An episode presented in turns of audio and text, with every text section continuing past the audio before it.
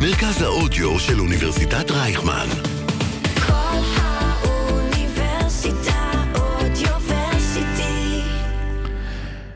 99 ימים לבחירות עמוק בתוך עונת המלפפונים של הפוליטיקה הישראלית. והיום בחמוצים נדבר על סובלנות בין קבוצות ועל הקשר בינה לפוליטיקה הישראלית. האם יש כזה דבר בכלל? הפריימריז בליכוד, בעבודה, במרץ ומפלגה שקוראת לעצמה הציונות הדתית, מגלה את האמת מאחורי הסיסמאות היפות. נצלול עמוק לתוך התת מודע. מה האחריות של ראש ממשלה ועל הספין החדש של הליכוד? מי ישב במשותפת? אנחנו חמוצים. מתחילים עכשיו. החמוצים, בפעם החמישית. המערכת הפוליטית על ספת הפסיכולוג, עם הפרופסור בועז בן דוד והפרופסור גלעד הירשברגר. שלום גלעד, מה נשמע? שלום בועז ושלום למאזינים. גלעד, תראה, אתה, יש, ישבנו כאן אה, בבוקר באולפן, ואתה אמרת, אני רוצה לדבר על סובלנות. אה, בתוך הפוליטיקה הישראלית, שזה נשמע בערך כמו לדבר על אה, קור באמצע הקיץ הישראלי, אבל בסדר גמור, קדימה. תראה, אני רוצה לדבר על סובלנות בכלל, לא רק על סובלנות בפוליטיקה הישראלית. הרגעת זה, אותי. זה מושג מאוד מעניין, קודם כל מבחינה פסיכולוגית, אוקיי. וזה דבר שנורא קשה לעשות. נורא נורא קשה לנו להיות סובלנים כלפי אנשים שחושבים אחרת מאיתנו. בקושי אני ואתה מצליחים להיות סובלנים בדיוק, אחד לשני, נכון, ואנחנו נכון, די שני- חושבים אותו דבר. כן, אפילו הניואנס הקטן הזה בינינו כבר מעורר, אה, בדיוק. אז, אה, אז להיות סובלני כלפי אנשים שחושבים אחרת מאיתנו, או סובלניים כלפי אנשים מקבוצות אחרות, זה דבר מאוד קשה, והשבוע היו לנו המון מקרים, או או די הרבה מקרים, של אה, ביטויים של חוסר סובלנות כלפי הזולת, או חוסר התחשבות, או חוסר כבוד כלפי הזולת. כן. אה, אם, אם ניקח כמה דוגמאות uh, מייצגות, uh, איוב קרא למשל, קרא לדרוס את השמאל. לדרוס, לדרוס, לדרוס. לדרוס, את השמאל. נכון. אדוני עוז לעמו ייתן, אדוני יברך את עמו כן, זה היה מאוד בשלום. מעניין שהוא אמר את המשפטים האלה, אה, אז, אז זאת הייתה, זה היה ביטוי אחד של אה, חוסר סובלנות. כן. אנחנו נתקלנו גם בתכשיט אה, חדש-ישן של הליכוד, רמי בן יהודה, רמי בן יהודה. שהפליא בגידופיו. אה, ובכל מיני אה, אמירות לגבי אימהות של כל מיני אנשים. תראה, רמי בן יהודה, חייבים להגיד כאן משהו, רמי בן יהודה בעצם אה, אה, היום אה, סופר את הכסף שהוא השקיע. אם עד עכשיו הליכוד יכול היה לומר, הוא סתם מישהו לא רלוונטי, עזבו אתכם, יש לנו כאלה, אין מה לעשות, עכשיו הוא נהיה ממליך המלכים. כן, הוא אנחנו, מארגן את אנחנו הכנסים. נדבר בהמשך על, על מה בדיוק קורה שם. ולמה פתאום הרפש הזה עולה. מהמם. אה, ביטוי נוסף של אה, חוסר סובלנות, אי סובלנות, אבל בצורה מורכבת יותר, אפשר למצוא בשידור הלא כל כך מוצלח של אה, גיל תמרי ממכה. אתה זוכר. את ה... אה. אוקיי, עכשיו כאן, אוי, מה, אתה אומר, למשל, בתור נציג השמאל העולמי? לא אומר כלום, אני רק אומר שזה גורם לי איזושהי התכווצות בטנית, מה גם שזה לא שאין ערבים בערוץ הזה שיכלו לשלוח אותם, סוג של, לא יודע. אוקיי, אז, לא אז זאת, יודע. ה- זאת תגובת השמאל הטיפוסית, לא, לא. שאומרת, אני, אני אגיד לך, לי יש רגשות מעורבים לגבי לא, הדבר אני, הזה. אני, אני גם יש לי אני- רגשות אני מעורבים, אגיד לך- אני, אני לא חד משמעי כאן, סתם אמרתי, זה אני- גורם לי בבטן להרגיש קצת לא בנוח. לא, לגמרי. אני, אני אגיד דבר כזה, אני לא רוצה לפגוע באנשים אחרים, והדבר האחרון שאני רוצה זה לפגוע ברגשות הדתיים של מאן דהוא, אבל, ואני חושב שמה שגיל תמרי עשה הוא היה טיפשי לחלוטין. הוא, הוא נכנס, הוא פגע, העליב, ועורר עליו זעם שהוא מיותר לגמרי, הוא גם לא גם הביא סתם. איזה ידיעה עיתונאית לא, אה, יותר חשובה. מזה, אם היה מאחורי איזה אידיאולוגיה גדולה, אבל, אבל יש כאן אבל. יש כאן אבל מאוד גדול. הבעיה עם כל העניין הזה, מהמם. וזה מוביל אותנו ללב של הנושא של סובלנות, קדימה. זה שלי יש בעיה מאוד גדולה עם חוסר הסובלנות של דתות רבות, ואני מוכרח להגיד שהאסלאם לפחות היום, הוא קצת כמו שהנצרות הייתה לפני 600 שנה, האסלאם היום זו אחת הדתות הכי לא סובלניות שקיימות. הרעיון הזה שאדם לא מוסלמי לא יכול להיכנס, או לא יכול להתפלל, או לא יכול, לא יודע מה, במקומות שהאסלאם נמצא בו, הוא רעיון בעייתי מבחינתי. אני רוצה לחיות בעולם שבו כל אחד יכול לעשות מה שהוא רוצה, איפה שהוא רוצה, כל, אחד, כל עוד הוא מכבד את הזולת. כמובן שצריך לכבד את הזולת, לכבד את המקומות אז הקדושים של נש, הזולת. בוא נשלים אותך. יש לי קושי, שנייה. כן. יש לי קושי עם זה שאם מעליבים את מוחמד, אם, אם מציירים כן, קריקטורה כן, שלו, אז כן. זה יכול להיגמר ברצח, זה יכול להיגמר בפיגוע. כן, יש, גם חוסר, אי הסובלנות הזו היא בעייתית, וכאן אני רוצה אה, להתייחס להוגה דעות חשוב, שנייה, אם טוב. אפשר. סליחה שאני במונולוג. לא, לא, לך על זה. לך על זה, נו. פופר, כן? קארל פופר. בדיוק שאל את השאלה, האם החברה הליברלית הסובלנית צריכה לגלות סובלנות כלפי אלו שהם לא סובלנים בעצמם? טוב. כן, זאת אומרת, מה אנחנו עושים בעצם עם, עם, אה, אה, עם עמדות לא סובלניות בתוך חברה שהיא פלורליסטית, שיש בה ריבוי דעות? והוא אמר, צריך לשים קו האם. אני צריך לגלות סובלנות כלפי מי שאינו... כלפי הלא סובלניים. אוקיי, אם אני צריך לקבל את, ה, את התנאים של הלא סובלנים בהיותי סובלן. כן, זאת אומרת, יש כאן איזשהו פרדוקס. האם הס... כן. הסובלנות שלנו היא אינסופית והיא מכילה גם את אלה שלא סובלנים כלפינו? אפשר לדמיין למשל מצב שבו תקום מפלגה שתגיד, בואו אה, אה, נחסל את הדמוקרטיה, נסגור את הדמוקרטיה ונקים כאן מלוכה במקום. אבל- האם, יש, האם אפשר להיות סובלניים כלפי דעה כזאת? אתה לא צריך ללכת כל כך רחוק. בוא, בוא נלך הכי קרוב אלינו, אל האקדמיה. בוא נגיד שיש מגזר מסוים בישראל שאומר, אני מאוד רוצה ללמוד אצלכם באוניברסיטה, בבקשה, תפרידו בין נשים וגברים. בבקשה שרק גברים יהיו עם גברים ורק נשים יהיו עם נשים.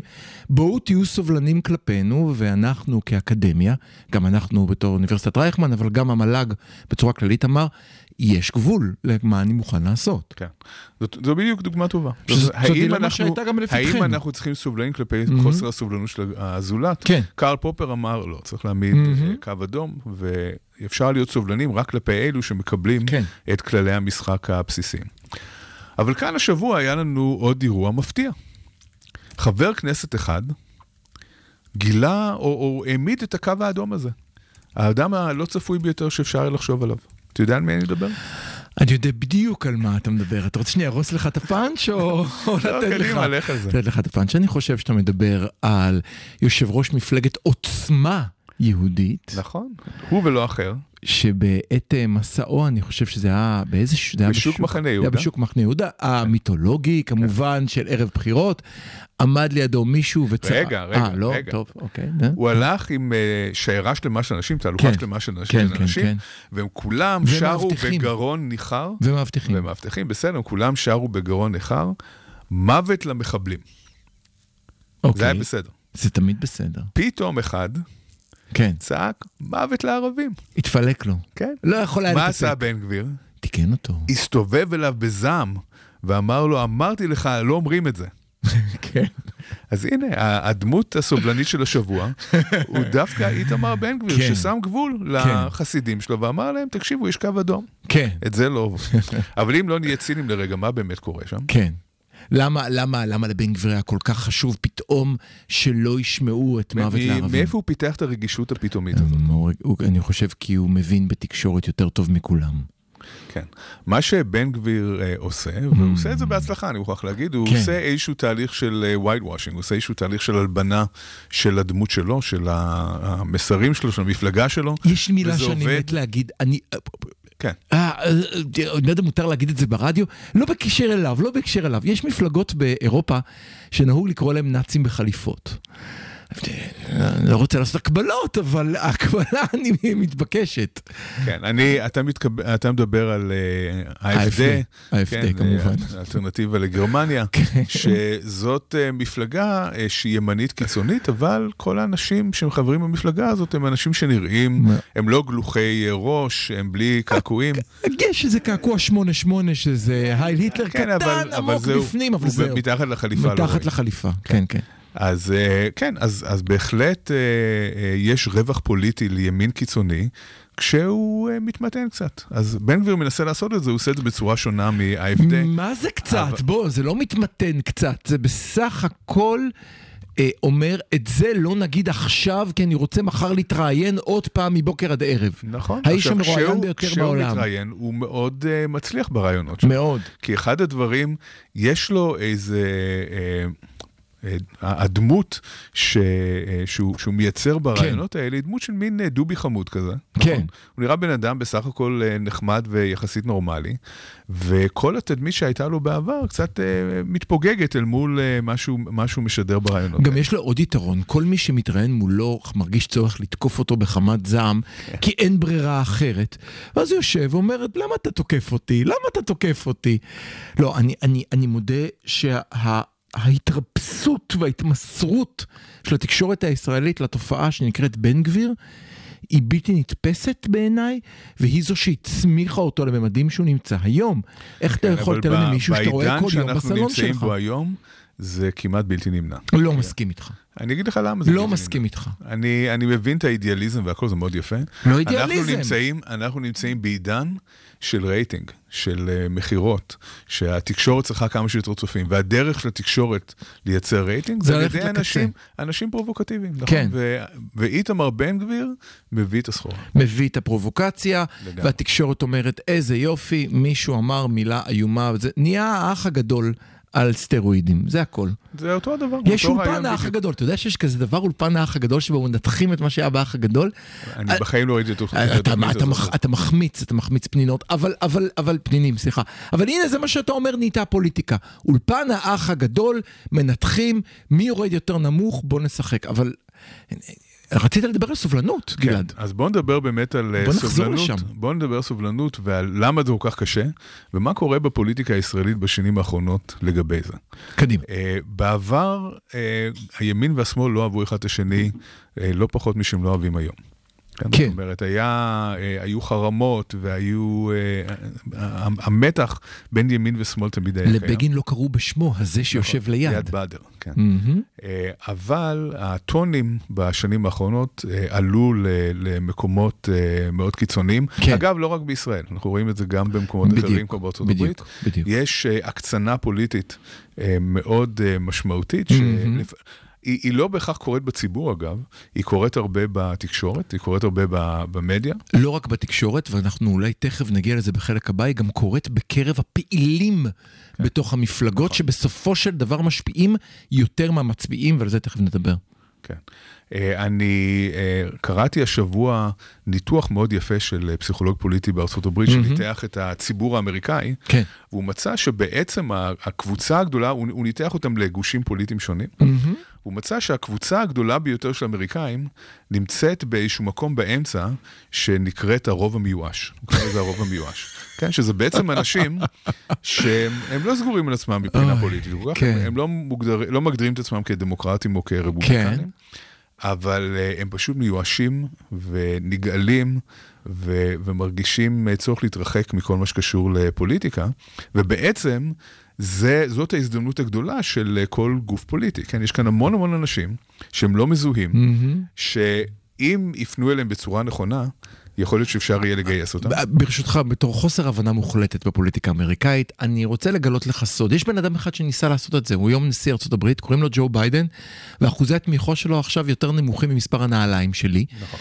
אה, והוא לגמרי איש המרכז, איש המתון, איש שאני לא ימין ולא שמאל, ואני לא רואה ציבור ענק צועק ביידן, ביידן ברחובות. כן, טוב, זה גם קשור לאישיות עצמה, אני גם לא חושב שזה נכון שהוא איש מרכז, הוא בא עם אה, היסטוריה, הוא דמוקרט אה, כן, בכל אבל, אבל רמ"ח איבריו. תסתכל, כל, כל, כל נאום שלו, כל הזמן מאוד מאוד מנסה לשדר אחרי מכונת הרעש של טראמפ, אני האיש כן, אבל המתון. הוא בא אחרי טראמפ.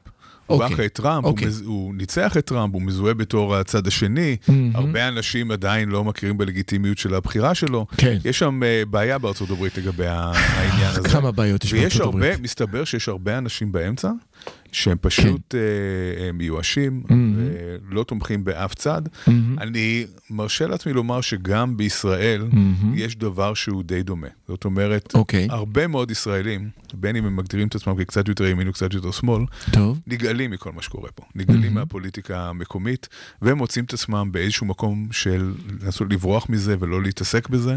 אה, והכמות של הישראלים שנמצאים במקום הזה היא גדולה, ומנהיג שידע לאסוף את הציבור הזה ולעשות איתו משהו, אז בוא. בוא נשאל אותך שאלה, בוא, בוא נשאל אותך שאלה כזו. אה, נניח ואני זורם עם התזה שלך, אין לי בעיה עם התזה שלך. לכאורה, אה, אחד הדרכים אה, שלנו כמדענים לבדוק מה עובד, מה לא עובד, זה למשל מה מצליח בתקשורת, מה מצליח בפרסומות. מתוך הנחה שמי שעושה את זה יודע מה הוא עושה, ואם המון אנשים ראו את התוכנית הזאת בטלוויזיה, כנראה שהיא עונה לאיזשהו צורך. אתה מכיר את הגישה הזאת מן הסתם. אם אני מסתכל על החדשות, לפני דקה אמרת לי, כולם רוצים שיהיו יותר אייבולס, ובשביל זה חייבים להקצין.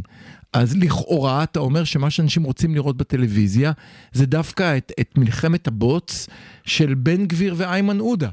כן, אז יש הבדל בין מה שמעניין לצפות בו בטלוויזיה בתור שואו, אוקיי. לבין מה שהיית רוצה, אה, מי שהיית רוצה שייצג אותך, או אבל איזה אז אני סוג לא של... אסתכל עליו בטלוויזיה, הוא ישעמם אותי. אז יש כאן פרדוקס, נכון.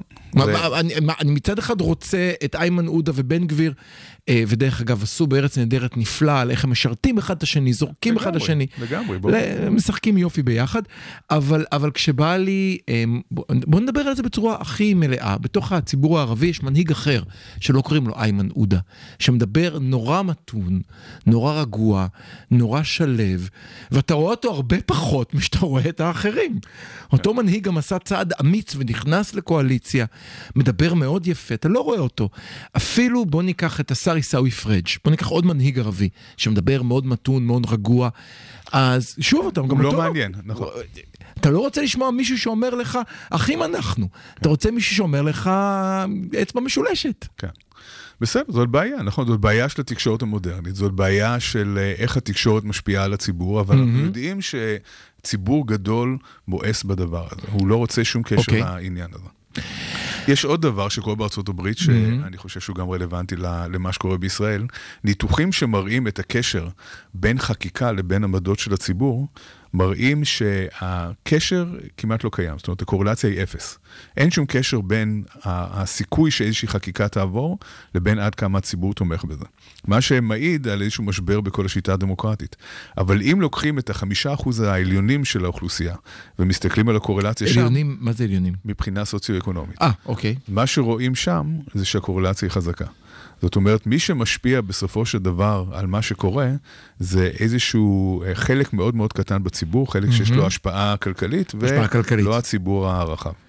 זה גם גורם לחלק מהמשבר הזה בדמוקרטיה. אנחנו אה, נצא להפסקה קצרה, ובה נחזור וננסה לדבר קצת אפילו על הפריימריז שקורים בישראל, ומה ההשפעה שלהם, ואיך זה קשור למה שאמרת עכשיו. אה, למי שמאזין לנו ברדיו, אנחנו שומעים את החצר האחורית, הלהקה של ינקלה רוטבליט, מאחר והם חזרו לסיבוב הופעות. מי שמאזין לנו בפודקאסט, תדמיינו שאתם שומעים עכשיו את השירים שלהם. כל האוניברסיטה, מרכז האודיו של אוניברסיטת רייכמן. החמוצים. בפעם החמישית. המערכת הפוליטית על ספת הפסיכולוג. עם הפרופסור בועז בן דוד והפרופסור גלעד הירשברגר. שלום, תודה לכם שחזרתם אלינו, אה, 106.2 FM, כל יום ראשון בשעה 10. חפשו החמוצים בכל יישומון. אז גלעד, אנחנו רוצים לדבר קצת על אה, הפריימריז. אני התחלתי לומר, אתה בטח לא תסכים איתי כרגיל, אבל אני חושב ש... אה, הפריימריז האלה שמתנהלים עכשיו בהרבה מפלגות חושפים שני דברים מאוד מעניינים. הראשון, אני מרגיש שזה סוג של uh, תרגיל של להסתכל על, ה, על, על, על מה באמת מניע את המפלגות. סוג של הדברים שאתה לא נעים לך להגיד, אבל בסוף הם האמת שעומדת מאחורי המפלגה מצד אחד. מצד שני, זה נותן לי הרגשה שיש את המתפקדים, שהם ציבור מאוד מסוים, ויש את המצביעים, שהוא ציבור אחר. המתפקדים בסוף משנים הרבה יותר מהמצביעים, אף על פי שהם קומץ קטן של הפעילים השרופים, שאינם מייצגים באמת את מה שהמצביעים רוצים להיות. אבל אנחנו בדמוקרטיה. אוקיי, אז בואו נדבר על השיטה עצמה, כן? בואו נדבר על, על היתרונות והחסרונות של השיטה הזאת. קדימה. ואני חושב שהממשלה האחרונה קצת הדגימה גם את היתרונות וגם את החסרונות נכון, של נכון, העניין הזה. נכון, בצורה מאוד גדולה. אז יש, יש כמה, בואו בוא נדבר על היתרונות קודם כל. כן, ימינה, ה- ימינה, עזוב. כן, לא רק ימין, אתה יודע מה, יש אה, גם, גם במרץ אה, נכון, יש ביטוי לעניין הזה. לחלוטין. היתרון של שיטת הפריימריז הוא יצירה של איזושהי מחויבות של החבר כנסת כלפי המפלגה. נכון, כן, משהו שלא קיים בשיטות אחרות. נכון. ויש לזה יתרונות. יש יתרונות לזה שכל חבר כנסת יודע שהוא חייב לקבל את התמיכה של הציבור שלו בשביל להמשיך אה, לתפקד כחבר. אולי ברשותך, דווקא מרץ זאת הדוגמה. מתוך ששת חברי, מתוך ששת המנדטים של מרץ, אחת הייתה משוריינת. היחידה שעשתה את אותו מעשה היא ריידה, בגלל שהיא הייתה משוריינת. כל האחרים, עד האחרון הנורבגים, מתוך הבנה שהם צריכים לחזור אליי כאל מתפקד ולבקש את אמוני, ידעו לחשוב עליי היטב ולא עשו כריידה שבאה ורדפה שם אחרי תפקידים ועניינים. כן. אז, אז אה, כאן דיברנו על היתרון של השיטה, אבל יש כמובן אה, חסרונות. אה, לכאורה זו שיטה שהיא מאוד דמוקרטית. המצביעים שמתפקדים למפלגה כן. יכולים להשפיע על מבנה המפלגה. זו שיטה של uh, bottom up, כן? במקום כן. שיהיה איזושהי ועדה מסדרת שמחליטה מי נכנס ל- למפלגה, מי נכנס לכנסת, זה מגיע בעצם מהציבור עצמו. כן. ברשותך, מה יכול להיות יותר דמוקרטי? ברשותך, גלעד, ב- ב- כ- כהיסטוריון הפוליטיקה הישראלית, זו שיטה די חדשה בפוליטיקה הישראלית. נכון. בעבר אה, באמת, אה, במיוחד במפא"י, הייתה הוועדה המסדרת, זה ממש מושג משם, ו- והדברים היו נקבעים מלמעלה ולא מלמטה. גם במח"ל. שגם, שגם כאן, כן, גם כאן יש יתרונות, ל... יתרונות וחסרונות, אי אפשר לבטל לגמרי את השיטה כן. הזאת. מה הבעיה עם הפריימריז? כן? אה, ואני חושב שזה, אני לא זוכר אם זה היה אמסלם או ביטן, שאמרו, אה, אתם לא מבינים, אבל הפריימריז זה אחת השיטות המושחתות ביותר ש, שיש. אני יכול להגיד לך שהם לא אמרו את זה בחודש האחרון. כן, אז מה, אה, מה, מה בעצם הבעיה בפריימריז? אני אתן כן. דוגמה דווקא מהליכוד. קדימה. אוקיי? אנחנו יודעים כמה דברים על הליכוד. אם אנחנו מסתכלים על המצביעים של מפלגת הליכוד, כן. מדובר בקבוצה של אנשים שהיא מאוד מתונה בסך הכל, מה- מכל בחינה שהיא. אלה אנשים, אה, אה, באמת, המיינסטרים של הציבור הישראלי, אה, אנשים שמאוד רחוקים מהרבה מהתופעות שאנחנו רואים בתקשורת. אני, אני יכול לספר באופן אישי שה... ההיתקלות המעניינת ביותר שלי עם הפרופיל של אה, מצביעי ליכוד, כן. היה לפני בחירות 2019, אני צפיתי בכמה קבוצות מיקוד. כן. וקבוצות המיקוד התחלקו למפלגות פוליטיות אה, שונות, על כן. פי גילאים וכל מיני אהה. מאפיינים סוציו-דמוגרפיים. אהה. והקבוצות של הליכודניקים כן. היו נורא מעניינות. אז, אז אני יכול לספר בתור דוגמה, קבוצה של נשים ליכודניקיות קדימה. מעל גיל 40. קדימה. כשהגעתי לקבוצה הזאת, מהמם. מה שדמיינתי שאני הולך לראות, כן. זה כל מיני מירי רגביות כאלה. כן, וכל- כן, ו- כן. אסנת מארק כאלה. מארק. כן. מה שהיה שם בפועל היה שונה לחלוטין, מהמם. שמיים וארץ, לא, לא מהמם. אותו הדבר. היו נשים שבאמת אה, אה, כולן אה, אינטליגנטיות מאוד, רהוטות, לא מתלהמות, עם עמדות מאוד מתונות בכמעט כל נושא שלא עלה. מהמם. כן. נאמנות למפלגה, כן, אה, מצביעות ליכוד אה, ותיקות. אה, אני לא אכנס לכל הדינמיקות שהיו שם, שהיו נורא מעניינות, כדי להבין מה מייצר את המחויבות הזאת לליכוד. דווקא זה הכי אבל, מעניין. אוקיי, אז אני, אני אתן דוגמה. אוקיי, או, אז, כן. אז הייתה שם אישה אחת שהיא כן. חברת אה, ליכוד, היא מתפקדת לליכוד, כן. היא ובעלה, המון המון שנים, מצביעי מהמם. ליכוד אה, ותיקים, מהמם. ובגלל כל הפרשיות של ביבי, התחיל לנקר בהם איזשהו ספק, והם אמרו, אולי צריך אה, להפסיק את החברות שלנו במפלגה, אולי צריך לחשוב על משהו אחר. מהמם. איך הם אה, אה, התמודדו עם העניין הזה? ריבעו את המעגל. הם, מה הם עשו? הם הזמינו את כל המשפחה המורחבת אליהם, כן. את האחים, הדודים, הבני דוד, כולם. אהה. עשרות אנשים הגיעו, כן. והם קיימו דיון משפחתי, מה עושים? האם ממשיכים בליכוד, או שעוברים למקום אחר? אחרי כן. דיון מאוד סוער וארוך, הם הגיעו למסקנה שנשארים בליכוד. כן. מה מעניין בזה? מה שמעניין זה אה, תהליך קבלת ההחלטות כאן, שהוא לא אינדיבידואלי. לא. כשבועז מחליט אם להצביע מרץ או לא, שתמיד התשובה היא כן, הוא פשוט אה, יושב עם עצמו ואומר מרץ, ברור, אני תמיד מרץ.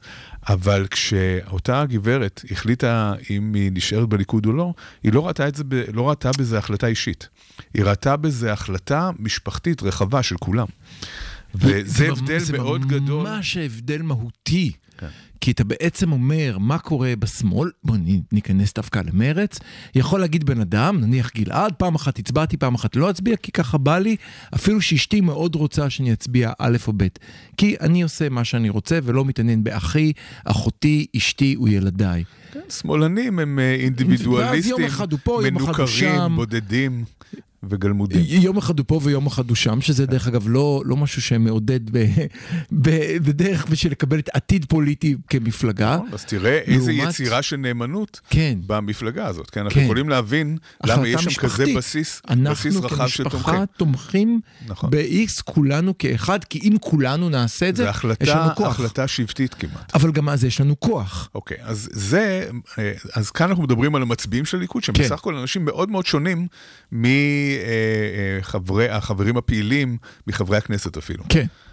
מהצד השני, יש לנו את המתפקדים. כן. וכאן צריך להבין דבר מאוד מעניין שקרה בפוליטיקה הישראלית. דבר עליי.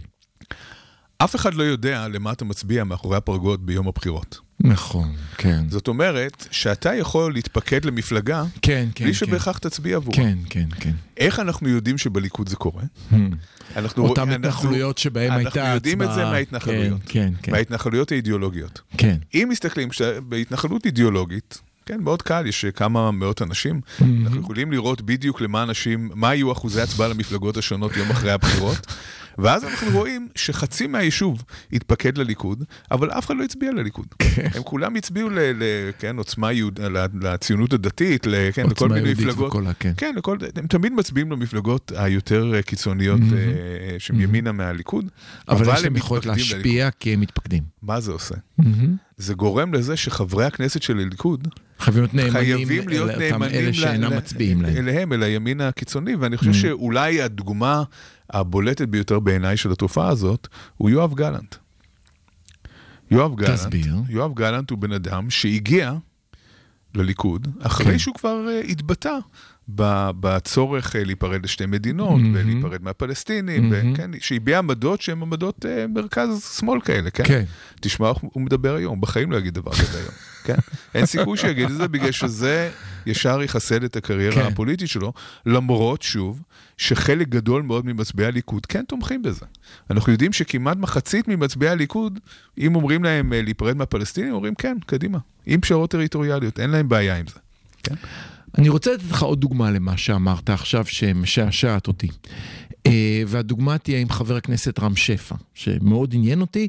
אז חבר הכנסת רם שפע, למי שלא יודע, התחיל בכחול לבן, היה באותו ליל חניונים, נקלט במפלגת העבודה. הוא חזק אה, בקיבוצים ובמושבים, הם עבדו חזק בשבילו, וכך הוא נבחר בפריימריז הבזק שהיו באותה תקופה, והוא חבר כנסת. לאחרונה, בהתקפת המאחזים שהייתה עכשיו, התבטא חבר הכנסת רם שפע, האיש והסופר, אני מצטער, השם שלו יותר מדי נשמע כמו סופר, אה, והתבטא ודיבר נגד, ואני כזה קורא את הטקסטים שלו ואומר, חבר הכנסת רם שפע, אני מכיר אותך כבר שנתיים, שנתיים לא אמרת מילה על מה שקורה בשטחים, מילה. מדוע לפתע התעוררת? התשובה היא פשוטה, יש לו פריימריז, והוא מניח שהמתפקדים של מפלגת העבודה נמצאים שמאלה מהמקום שבו הוא נמצא, או אולי אפילו שמאלה מהמצביעים, זו שאלה פתוחה, ועל כן הוא חייב לחתוך. עכשיו, כשהוא חתך, גבי לסקי, שמתמודד בפריימריז מרץ, אתה חייב להיות יותר שמאלה מרם שפע, מה, היא לא יכולה להיות כמו רם שפע. אז זה כבר תצא מיד אחריו, אתה רואה, כמה דקות אחריו. כל ההתנחלויות אינן חוקיות, הכ- היא חייבת לקחת שמאלה. ואז מה צריכה לעשות איילת שקד?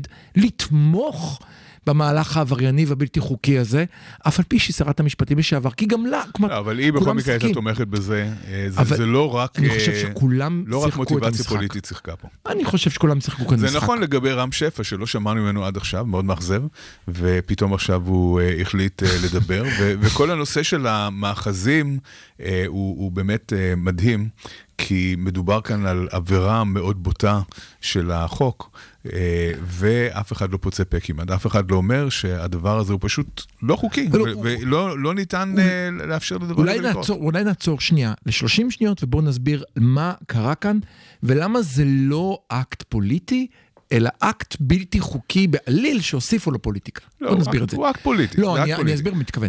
זה לא ויכוח של מה אנחנו עושים אם לפתוח או לסגור מרפסת. זה ממש אקט בלתי חוקי בלי למצמץ. בואו נסביר את זה דקה אחת.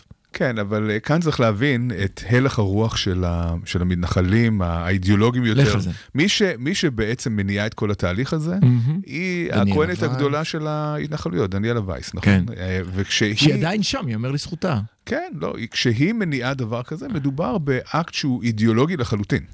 והאידיאולוגיה כן. כאן, היא רואה את עצמה כלא שונה מחומה ומגדל, כלא Mhm. שונה מכאלה שעלו וכבשו וייבשו ביצות, וכן, היא Mhm. רואה את עצמה ממש כממשיכת כן. דרכה, אפשר להתווכח עם זה, כן. אבל ככה היא רואה את הדברים, ולכן גם ההתנהגות הלא חוקית היא אה, נתפסת בעיניה בצורה אחרת.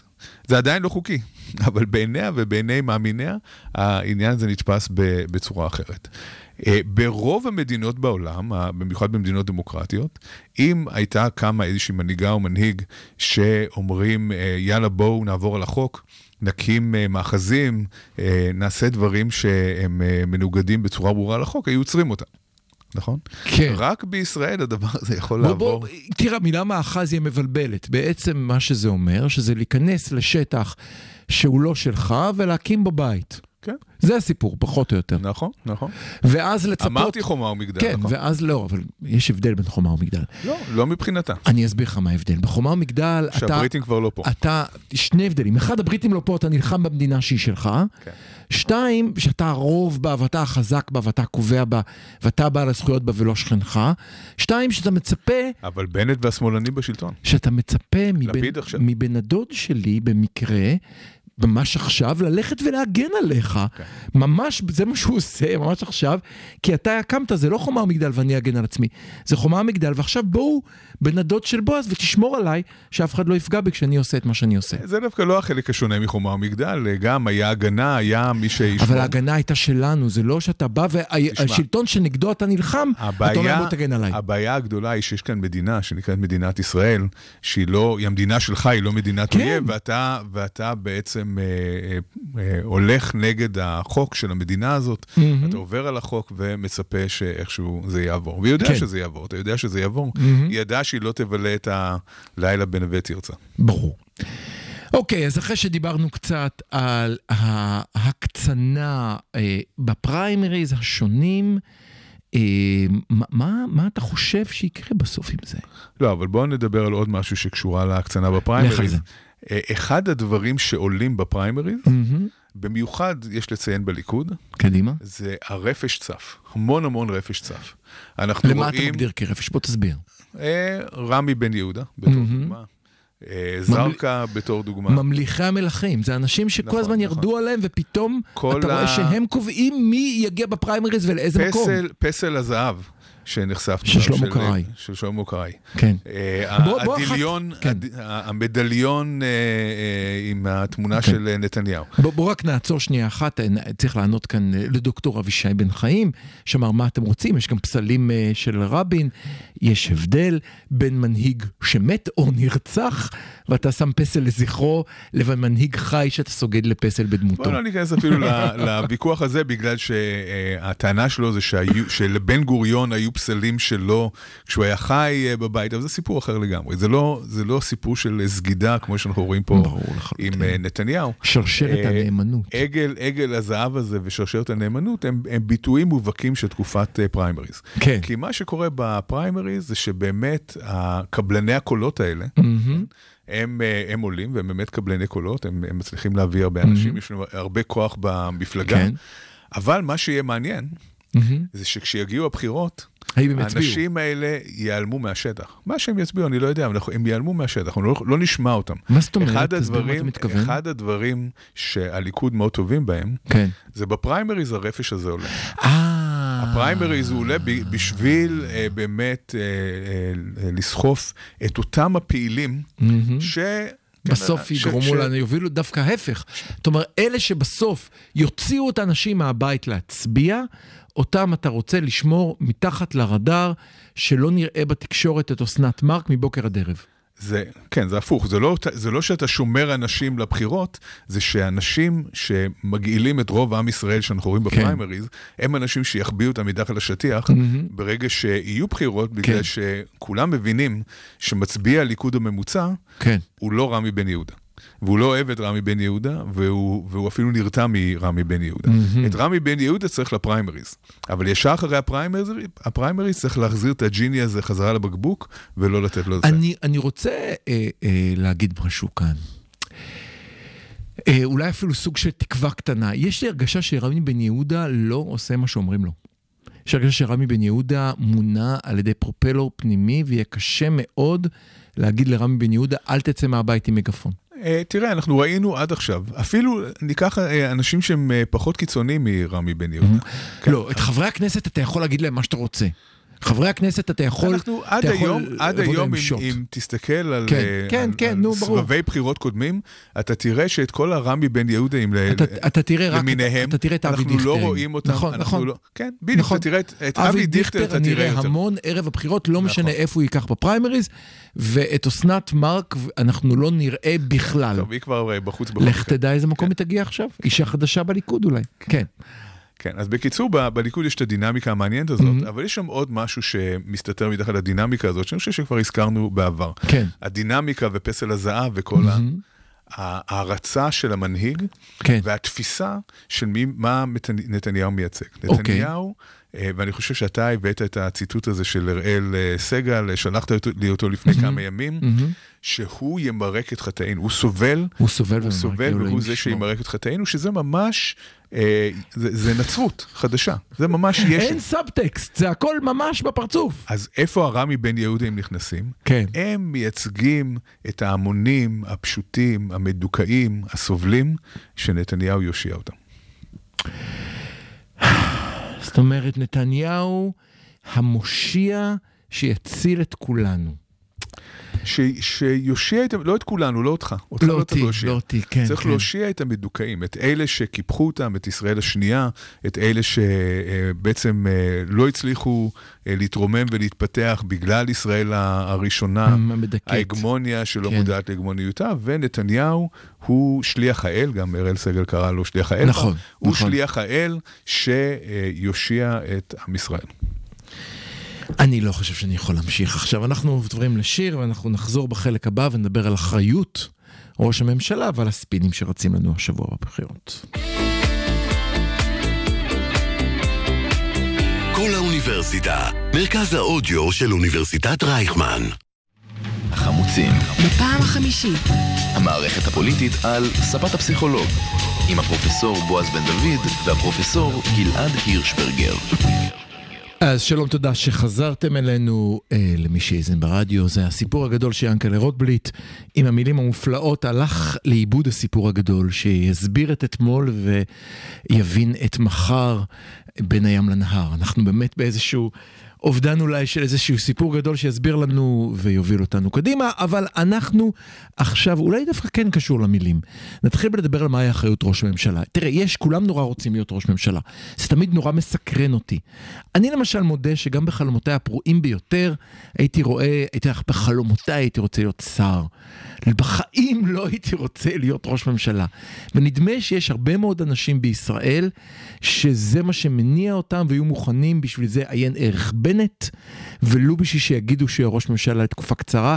לפיד, כולם נורא רוצים להיות ראש ממשלה. הבעיה היא שאם אתה ראש ממשלה, יש עם זה אחריות, או שמא אין אחריות. למה אתה חושב שראש ממשלה צריך להיות אחראי לאיזה אירוע במירון? למה אתה חושב שראש ממשלה צריך להיות אחראי לזה שאם פותחים את מנהרות הכותל אז אחר כך יש אה, מהומות? למה אתה חושב שראש הממשלה צריך להיות אחראי לזה שאם מבטלים את הסכם הגרעין עם איראן, אז איראן מתקדמת לנשק גרעיני? למה אתה חושב שראש הממשלה אחראי לזה שאם מערך הכבאות כושל, אז יש לנו אחר כך אה, שריפות בכרמל? זה אחריות של ראש ממשלה, הוא יכול אה, לטפל בכל אחד מהנקודות האלה? האם ראש הממשלה אחראי לזה שבן הדוד שלו אה, במקרה אה, שותף של טיסנקורפ וקונה מניות וכל מיני דברים כאלה? לא, ראש הממשלה לא יכול להיות אחראי לכל האנשים האלה ולכל הדברים האלה, והגיע הזמן לרדת ממנו.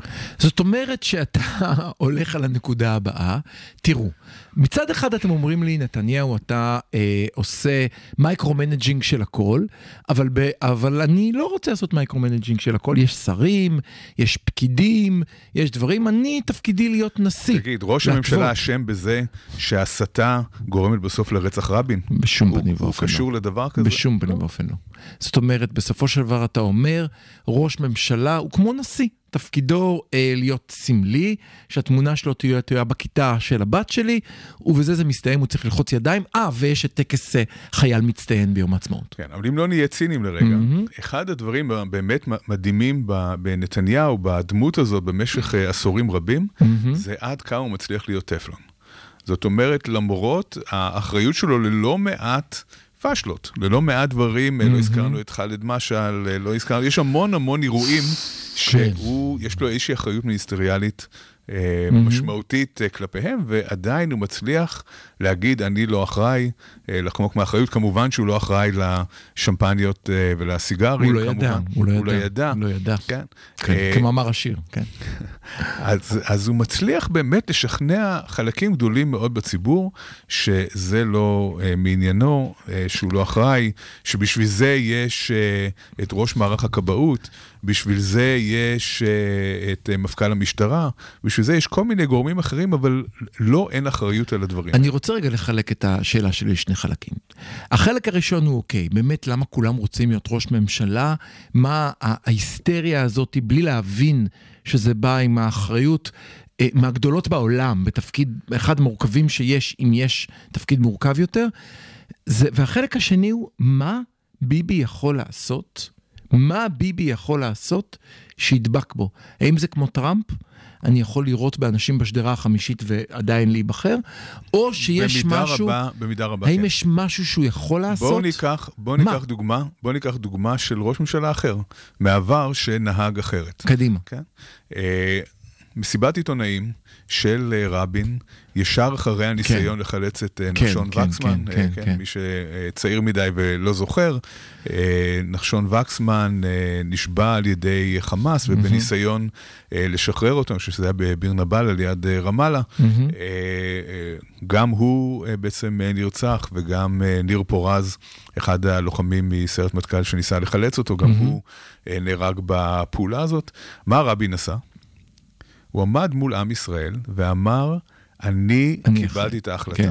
אני אחראי. אני זה שעומד לגמרי מאחורי העניין כן, הזה, אני נוטל כן. אחריות אישית מלאה על המוות של שני האנשים האלה. זה דבר מאוד לא פשוט לבן אדם לומר, נכון, גם אם הוא לא ראש ממשלה. נכון.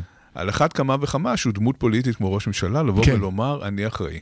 אותו הדבר, אגב, אה, לגבי חשבון הדולרים של אשתו, של אה, לאה, כן, שדן כן. מרגלית אה, חשף בשנות ה-70. גם שם יש מקום להניח שאולי הוא לא ידע על כמה אלפי הדולרים שהיו כן. שם בחשבון, ועדיין הוא אמר, היא אשתי, יש לי אחריות מלאה על מה שקורה. אבל זאת אידיאולוגיה חדשה. זאת אידיאולוגיה שאני רואה אותה אצל טראמפ, אצל בוריס ג'ונסון ואצל נתניהו. אסור בשום פנים ואופן להתנצל.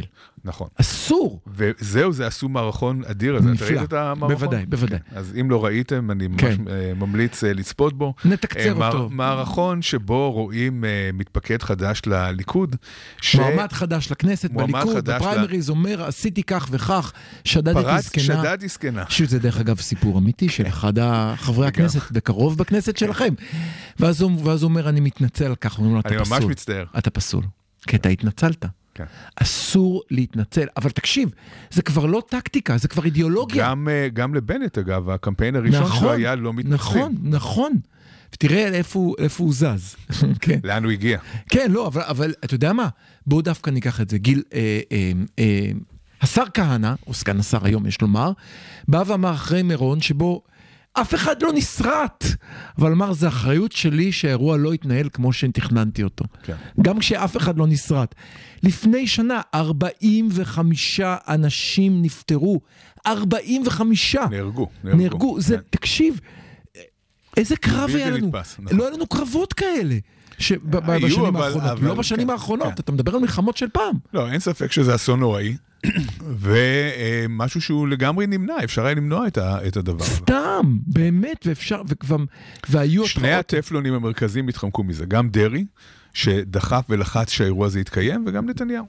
והם התחמקו לגמרי מכל אחריות. עכשיו אני אגיד לך מה, מה אני רוצה להבין, ותעזור לי, בכל זאת אתה אה, פרופסור לפסיכולוגיה חברתית, פסיכולוגיה פוליטית, תסביר לי משהו.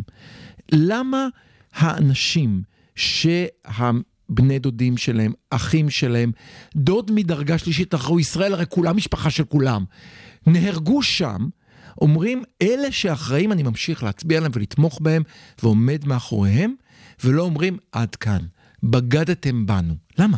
לא, קודם כל חלק מנציגי המשפחות כן אה, מתרעמים וכן דורשים אחריות מנתניהו. אני לא מדבר איתך על 45 כפול שני הילדים שלהם, או עשרת הילדים שלהם, מדבר איתך על איפה, הרי בישראל כולם דודים של כולם, איפה כל המגזר שיגיד, אלה, הרי בוא נודה על האמת, אף אחד מבני משפחתי לא הלך למירון. יש אנשים שזה המגזר שלהם, והם ילכו להצביע לש"ס עוד פעם. תסביר לי. כן, אז אה, קודם כל, אם מדברים על מפלגות אה, חרדיות, זה סיפור אחר לגמרי, כן? ש"ס היא לא זה- בדיוק מפלגה חרדית, ש"ס כן, היא מפלגה אבל- שמקבלת מסביב, הרי זה לא אגודה. אה, כן, אבל יש שם אה, ציבור חרדי גדול שמצביע לש"ס, מסכים. ואלה אנשים גם שהלכו למירון אה, בחלקם הגדול, ולא רק, אבל גם. מירון זה, זה, זה אירוע פתוח. והם יצביעו, כן. והם יצביעו לש"ס בגלל אבל גם הם, אבל גם וכו'. יתמכו בביבי למרות, זאת אומרת, אוקיי, איפה... ביבי זה סיפור אחר.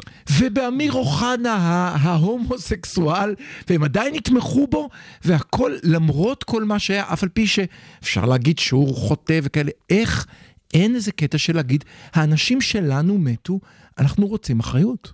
אוקיי, אז כאן אה, זה חוזר שוב ל-DNA של מצביעי אה, ימין באופן כללי וליכוד באופן ספציפי. תעזור לי. וכאן צריך להבין דבר אחד מאוד חשוב, והוא שונה בישראל מאשר בהרבה מקומות אחרים. כל הנושאים שאתה מדבר עליהם הם נושאים אזרחיים. כן, האם uh, המשטרה או המדינה פעלו בצורה נכונה במירון? אוקיי. Uh, כן בעד זכויות להט"ב, לא בעד זכויות להט"ב. אלה נושאים שהם אזרחיים, שמשפיעים מעט מאוד על הבחירה, במיוחד לימין. מצביעי ימין, מעניין אותם דבר אחד. מה? הם חרדים לגורל ישראל. הם, הם אנשים שתופסים איומים פיזיים, הם עסוקים באיומים פיזיים. הם, אה, מה שמעניין אותם זה מי יהיה זה שינהל את המדינה הזאת מול האיום הפוטנציאלי הנורא ביותר שיכול אה, להיות פה, ואז הם אומרים, אוקיי, אז יכול להיות שהוא לא מושלם פה, ויכול להיות ששם הוא עשה טעות, אבל אנחנו רוצים שהוא יהיה זה שיעמוד בראש המדינה כשהגרוע ביותר אה, יקרה. זאת הסיבה המרכזית שבגללה אנשים מצביעים לימין בישראל. אוקיי. אנחנו בעצם, אני, אני אם נתרגם איתך, את זה אבל יש למושגים... עוד ימין, אני זורם איתך. למה הם לא אומרים, קח אחריות, אתה יודע מה, עזוב אותך את ביבי. קח אחריות אמיר אוחנה. בוא ניקח את אמיר אוחנה. בסדר, הבנתי, ביבי הוא המשיח, הוא יציל את כולנו, אין בעיה. אני אוהב אמונה משיחית, גם לי יש כזו אחת קטנה. למה אמיר אוחנה אפילו לא משלם את המחיר? כי הוא תומך בביבי. כל מי שנמצא בחצר של ביבי, שתומך בביבי, ש, שמחזק את ביבי, יהיה חסין לגמרי מפגיעה ולהפך, כן? גם אנשים שהם אה, ימין, אנחנו רואים, אנחנו חושבים שדיברנו על זה לפני אה, אה, כמה משדרים, כשאנשי ימין מובהקים, שהם לא לגמרי ביבי, הם אה, חוטפים אה, הרבה אש. כן. וקוראים להם שמאלנים, למרות שהם אפילו יותר ימנים כן. מאותם אה, כן, כן, אנשים כן. שהם, אה, שהם בעד ביבי. הכל מצטמצם בסופו של דבר לקהילה פוסט-טראומטית חרדה. שרוצה אבא חזק שינהיג אותה, ולא מעניין אותה שום דבר אחר. שמבחינתה, שהוא ישתה כמה שמפניה שהוא רוצה וכמה סיגרים, שיטבול את הסיגרים שלו באיזה קוונטרו. קוונטרו שבא לו, אה, זה לא מעניין אותם. מה שמעניין אותם, בסופו של דבר, זה הם אומרים מול איראן. את מי אנחנו רוצים? מול חיזבאללה, את מי אנחנו רוצים? מול חמאס, את מי אנחנו רוצים? אבל, אבל אתה יודע מה מעניין כאן? שזה, אמ, שזה הכל רוח וצלצולים. זאת אומרת, אנחנו יודעים, מאיפה אני יודע, אני לא מומחה בנושא, אבל כל המומחים מצביעים על כך שהמצב של איראן רק החמיר בתקופתו של נתניהו. זאת אומרת, נכון. השתפר מבחינתם, החמיר מבחינתנו.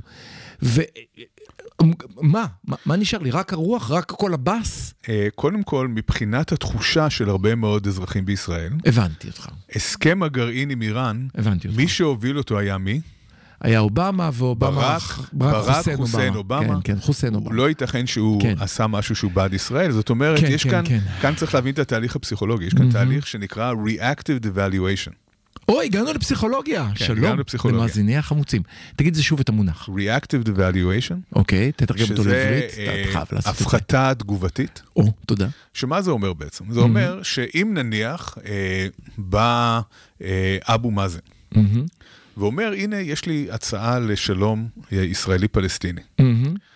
ובא אה, נתניהו, ומציע בדיוק את אותה הצעה. ברור. מה תהיה התגובה לאבו מאזן ומה תהיה התגובה לנתניהו? ברור. אבו מאזן יגיד, אנחנו נגד, כי אה, בטח יש כאן איזה טריק, ובטח זה נגדנו, ובטח... ונתניהו יגיד, אוקיי, אם נתניהו אומר שזה טוב, אז אנחנו נהיה בעד זה. אז אתה חוזר לאמירה הדבר. שרק הימין יכול לעשות שלום. כאן, אה, למרבה הצער יש בזה משהו. כאן יש אה, אה, עניין שברגע שאובמה הוא זה שדחף את ההסכם הזה, ונתניהו התנגד לו. זה חייב להיות רע. גרוע, כן. זה חייב להיות רע, כן. וקשה לאנשים לסובב את הראש ולקבל את זה, שכל העובדות מצביעות על זה, שכנראה שההסכם הזה היה רע במיעוטו. כן. שהמצב היום הוא הרבה יותר חמור מאשר אם היה הסכם. המצב היום מדאיג מאוד. אז אנחנו, אנחנו בעצם אמרנו שלראש ממשלה יש אחריות כפי שהוא מוכן ליטול אותה, אם הוא מוכן ליטול אותה, ואולי יש אידיאולוגיה חדשה שאומרת מי שמטיל על האחריות הוא אויב, הוא בוגד, ואנחנו כי- נתנגד לזה שיש לנו אחריות. תראה, אמר פעם, אמר לי פעם אה, מצביע ימין. אה, משהו שהוא מעניין, לא בטוח שאני מסכים איתו לגמרי, אבל הוא אוקיי. אמר, יש, יש הבדל אה, משמעותי בין איך שימנים מצביעים ואיך ששמאלנים מצביעים. השמאלנים מצביעים לפי הדמות עצמה, אם הם אוהבים אותו, הם לא אוהבים אותו, אם בן אדם נחמד או לא בן אדם נחמד, הם מאוד uh, מתייחסים למי הוא האדם עצמו. וזה שמאלנים. כן. וימנים מתייחסים ל, אה, לדרך ולאידיאולוגיה. זאת אומרת, הם אומרים, אוקיי, יכול להיות שנתניהו הוא לא בדיוק היהודי הכי דתי בעולם, נגיד כן. מבחינת ימין דתי. בהחלט. והוא לא בדיוק אה, אה, מקיים את כל מה שאנחנו היינו Mhm, רוצים, ואולי ברמה האישית ההתנהלות שלו כן. היא לא אידיאלית, כן. אבל הוא מקדם את המטרה שלנו, הוא מקדם את המטרה, זאת הדרך הנכונה להגיע לאן שאנחנו רוצים להגיע. אז אם נלך לפוליטיקה האמריקאית, אתה מדבר כאן על shift, ואני אסביר את ה shift. בזמנו אני מזכיר לך שג'ורג' W. בוש ניסו להבין למה הוא נבחר, והטענה הייתה שרק בשאלה אחת הוא גבר על מועמד כנגדו, השאלה הייתה עם מי אתה רוצה לשתות בירה, אם אתה זוכר, כן. ועברנו לטראמפ. שכאשר הימין האוונגליסטי האמריקאי חיבק אותו, הוא אמר נכון, הוא בוגד באשתו, נכון, הוא כל הדברים האלה, אבל מי ייתן לנו את היפוך רו versus וייד? מי ייתן לנו את המאבק רוב בהפלות? הציבור האמריקאי לא תומך vs. ה- Wade, גם לא הקונסרבטיבים. האוונגליסטים, הייתי כן, מאוד. מדויק במה כן. שאמרתי. מדוע האוונגליסטים לקחו את טראמפ? הם אמרו, זה הבן אדם שיקדם אותנו, נכון, נכון. אף על פי שלא היינו רוצים לראות אותו בכנסייה שלנו בחיים. נכון. וכאן שוב, הרבה אנשי ימין אומרים שייקח כמה כסף שהוא רוצה, שיעשה מה שהוא רוצה, אנחנו, לא מעניין אותנו, העיקר שהוא זה שיבטיח את ביטחון ישראל. אז אנחנו, אני חייב לסיים כאן, סליחה גלעד, זה התפקיד שלי, אני מאחורי הקונסולה. מה לעשות? אז אנחנו החמוצים, 106.2 FM, יום ראשון בשעה 10. חפשו החמוצים בכל יישומון, נשמח אם תעקבו אחרינו ותדרגו אותנו בחנות האפליקציות. זה עוזר לנו מאוד להגיע לעוד מאזינים, וממש אפשר לראות אותנו ביוטיוב, פשוט צריך לשים בגוגל כל אוניברסיטה החמוצים ולראות שלא התגלחתי הבוקר, סליחה, אימא. אה, החמוצים ניפגש שוב בשבוע הבא, אמנם לא ביום ראשון, אנחנו מבטיחים להעלות פודקאסט. מבטיחים גלעד? בהחלט. אנחנו נעמוד בזה, החמוצים.